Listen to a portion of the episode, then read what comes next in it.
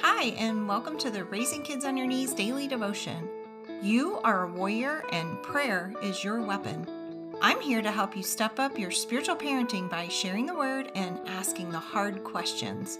So join me, Tina Smith, for only a couple minutes of your time to raise the bar in your spiritual parenting.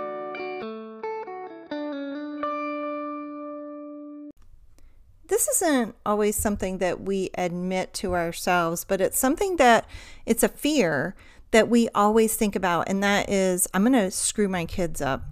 Here's what Romans 8:28 says about that. And we know that God causes everything to work together for the good of those who love God and are called according to his purpose for them. You will make mistakes as a mom.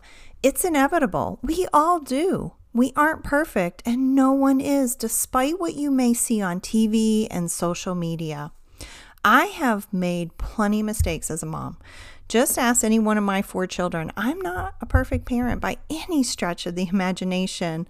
There are no perfect parents, and my lack of perfection isn't going to mess my kids up for life. Thankfully, we can trust a God who can take all the mistakes we make and turn them around for good in our children's lives. And He will. Walking around all day trying not to make any mistakes that will mess our kids up will exhaust us.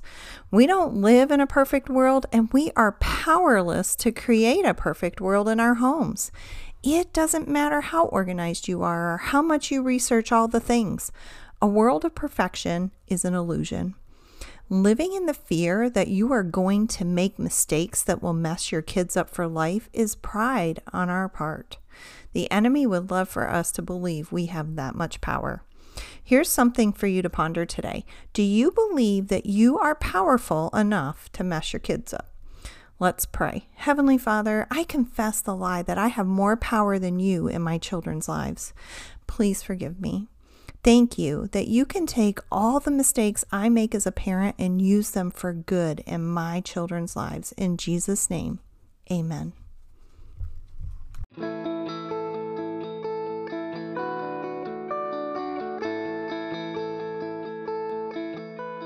Thank you for joining me for the Raising Kids on Your Knees daily devotion. You can find this devotion as well as other parenting tools at raisingkidsonyourknees.org.